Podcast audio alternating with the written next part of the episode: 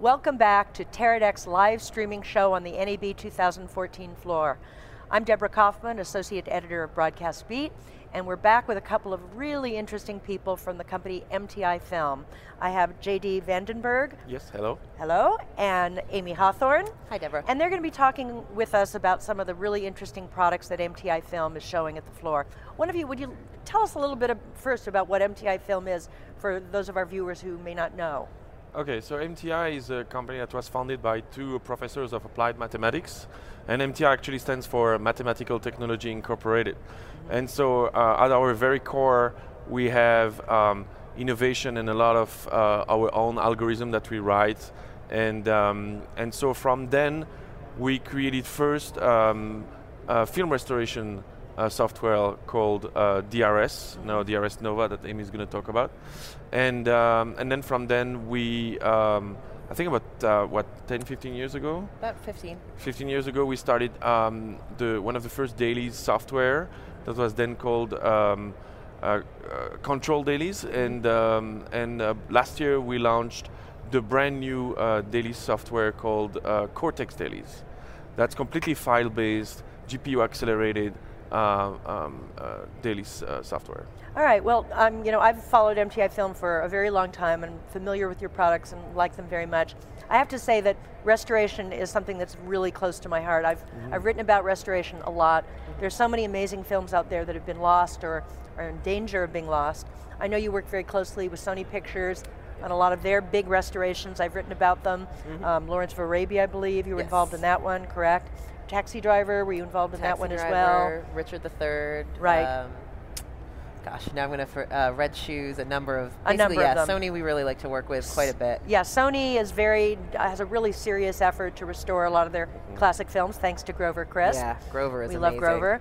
and so, Amy, why don't you start off a little bit talking about um, uh, the DRS Nova, right? Mm -hmm. Yes. Okay. So DRS Nova, in the same way that Cortex kind of took our control dailies and brought it into the modern era of digital rest, uh, sorry, digital cameras and remote dailies and so forth. DRS Nova kind of takes our film restoration software and brings it into the modern era of just completely file-based workflows. So there's no more VTR.io, which was a feature of the old Correct DRS, but we do expand our support for all resolutions. So if people are working in 6K or 8K, they can still they can use DRS Nova, and we also now support OpenEXR files. So people are really working in 8K? Well, I mean, you know, sometimes people overscan, and I've definitely heard of a few really big name projects with some of our customers where they called and said, Can I do this 8K? They want to know. But more importantly, what we find now is people are overscanning 4K so they can get the perfs in and use that for stabilization. So this just allows them that little extra wiggle room so they can have the full 4K image plus the additional information that's going to help them finish their project easily. Right, interesting. Now, the, the going to a file-based kind of workflow, is that something that customers demanded? I mean, what, what were the elements that went into this decision to go move to a file-based workflow? It was customer demand and also just, you know, watching what was going on with the industry. We previously had completely file-based workflows for many of our customers. Correct DRS did support that, but there was a whole infrastructure to help support VTR.io, which had been very popular as people were remastering to HD. And what we saw was less and less of our customers were using that. We saw many of them actually dropping off support for that feature completely because they don't use it. And so we just looked around, and we of course have our own restoration department, which is completely file-based and has been from the start. And we found that we could spend a lot more time optimizing the tools if we just said, okay, DPX, OpenEXR, these are our standard file formats, this is what we support, and now we can make sure those are the fastest, most stable things that you can use. Excellent, I take it that your customers have really gravitated to that. Yeah, absolutely. I think there's no more than two customers that I've told, hey, by the way, we're moving to file-based, and we have a solution for them if they want to continue using VTR.io, but every single person said, oh, I haven't touched a VTR in years. Right, right, so. I imagine that's true. And you know, I know you do also, you do work in-house, mm -hmm. and mm-hmm. you're very, you're specialists in restoration as yes. well. What are you, are you working on anything interesting now? Uh, I, you know what, I don't know what we're allowed to say and what we're not. But it'll come out eventually and we'll know, oh my yeah. God, MTI Film did that exactly. amazing restoration. What are some of the tools that are most popular, would you say, in the package? Well, the DRS tool, which is the base of it, and that's what we started with back in the 90s, and it was the only tool of the whole system at the time. It's a semi-automated dust and debris removal, and it can do everything from standard dust and debris to actually you can use it to fix catastrophic tears and mold problems and all that stuff. And it's unique amongst all the restoration software packages that are on the market. And then we also find that our scratch removal tool and our Technicolor three-layer registration tool for misaligned three-strip uh, negatives are really, really popular. Oh, that's really great. And do you, do you, are you seeing an uptick in people being interested in restoration? I'm curious. I, I, hope the answer is yes, but I don't know. Yeah, it's actually interesting. There seem to be, and I wonder if the 4K revolution UHD is kind of driving this a little bit. There was a little bit of a lull for a while as people had kind of finished all of the remastering to HD of their high level titles that they wanted to get out. And then there's really been another push, and part of it I think is, you know, people like Grover Crisp at Sony, Martin Scorsese's product, project and all that sort of thing, really bringing the idea of restoring and preserving films to the forefront. And then, you know, I think people are now going back to their libraries again to look at 4K content and they're looking at ways to make that look nice and to make it available to the public. We were just talking a little earlier with Dan May, the president of Blackmagic Design, and they oh. came out with a desktop scanner for $30,000. Yeah. And as the way he put it, he said every, every reel of film is a pot of gold. Mm-hmm. And I think that's really true, and I think that, yeah. um, you know, I think these restoration tools are going to become increasingly important. Yeah. So what's the next step now that you're file-based? Where, do you, what do you, where are you going to be going from here? So we're working to integrate a number of algorithms we've been working on uh, with our research department, um, and some of that's going to be a much better automated dust and debris removal tool, which is the holy grail of all It is the holy grail, isn't it? And we have uh, Dr. Kevin Manbeck, who has a PhD in applied maths, has been working on this thing we call AutoClean for a number of years now. And we actually have a version of it that we can use in-house. It's working in a way that it's not integrated in the tool, but for our engineers can support it.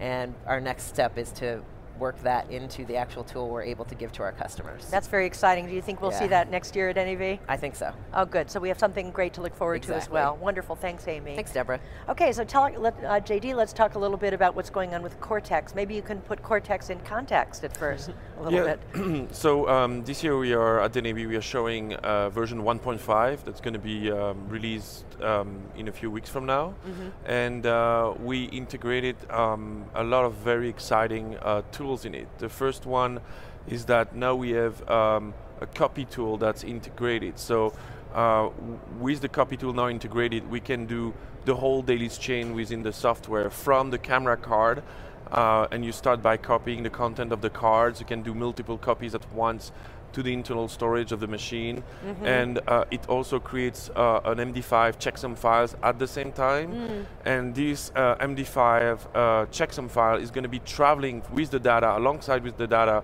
throughout the whole chain. So you can always, at each state of copying the data from the camera card to the drive, from the drive to uh, to the facility uh, SAN, for instance, you can always run this uh, comparison with the original Excuse me. Bless you. and uh, and make sure that the integrity of the files uh, is intact. And not only that, with now the manifest file that I'm going to talk a little more in a minute about, um, you can also know if anything's missing. So uh, right now it's um, this kind of crazy situation where uh, you receive drives at the facility with the camera um, I hate to say this term, but negative files, you know, uh-huh. um, the original files from the camera. And uh, sometimes um, you can be missing uh, an entire roll or a few takes and nobody will really see, we really know. You have to go back to the camera report and to the paper. But with this manifest file that is created at the very first stage of the copy, and then that can be sent by email, it's an XML file to the facility, then uh, they know what they should expect coming from set, and if anything's missing, you can generate a report and tell the setback that uh, something is missing, or corrupted for that matter. That's really wonderful. Now I know you wanted to show us some images, correct? Yes, so um, we also uh, came up with um, a turnkey solution that we are uh, proposing now called the Cortex Carry-On, and it's a computer that's really here it is. That's really was um, it's designed at heart to be used on set. It's extremely rugged. Uh, it's uh, built in partnership with a company that's doing a lot of military equipment. So uh, it's very solid. It's meant to be uh, taken outdoors and into very rough environments. Uh, it features um, liquid cooling, so it's very quiet, it's very important uh, because all those computers generate a lot of heat usually with the, and, and then you have a lot of noisy fans to uh, dissipate that heat. Right, uh, right. Especially when you're uh, shooting in a 100 or 110 degrees uh, environment. So it's liquid cool, it's very quiet. It also has 12 teras of SSD, and it's a RAID, so it's a RAID 5, so you can, um, if you have a failure of, of, one of SSD, which is rare, but it can happen, uh, you can replace it uh, uh, on the fly without losing a lot of performances. Um, it also has 4K output, HDSDI or HDMI. Um, it has a very powerful GPU card because, as I said, our software is very heavily uh, GPU accelerated, right. and uh, and we have six USB uh, 3 port and two Thunderbolt 2 ports. So uh, it's, it's really ideal for uh, moving data very fast from the camera card to the internal 12 tera storage and from there to all the uh, external drives that are going to be shipped around uh, to the facility of the producers. And this is a shipping unit yet, or when yes, are you Yes, shipping? it is available. Uh, it comes with uh, bundle with Cortex Dailies Enterprise Edition, and so and it's already used actually on some productions. Uh, oh, good. Can you tell us which ones? Yes, it's Longmire. oh, and, Longmire, yes, yes. Uh-huh. Uh, in New Mexico, and actually we were there uh, about three weeks ago, I think. I think so, yeah. And uh, I'm very happy to report that it's rock solid. It never failed, uh, and boy, they, they, it's, it's, they shoot outdoor, and I was there, and uh, I packed, you know, coming from LA, um, what I thought was a, a big coat, but it's so cold at night, yes. and then the sun comes up, and it gets really warm, and then the sun comes down because it's long hours. And it can be dusty as well, it's right? extremely dusty, and it's right. very rough, and I, uh, when, when we came back uh, from the shoot, we were covered with dust. But the carry-on was there, and it was like uh, really a trooper, no overheating, very quiet, always working. It's also very easy to clean, so so it's, it's really working really, really well. That's really fabulous. So I think being in New Mexico in a production outside in those harsh environments is really kind of the, a real proof of concept. Exactly, yeah. yes. That's wonderful. That's great that you have that wonderful credit. Yeah. Well, thank you so much for joining us. It's, I think what MTI Film is showing at the show is very, very interesting, and I look forward to being able to hear more about Longmire and, and the other shows that are upcoming. Thanks so much thank you. for joining us. Thank you. thank you so much for joining us. You're watching the Teradek live streaming show from NAB 2014, and we'll be back shortly right after a break.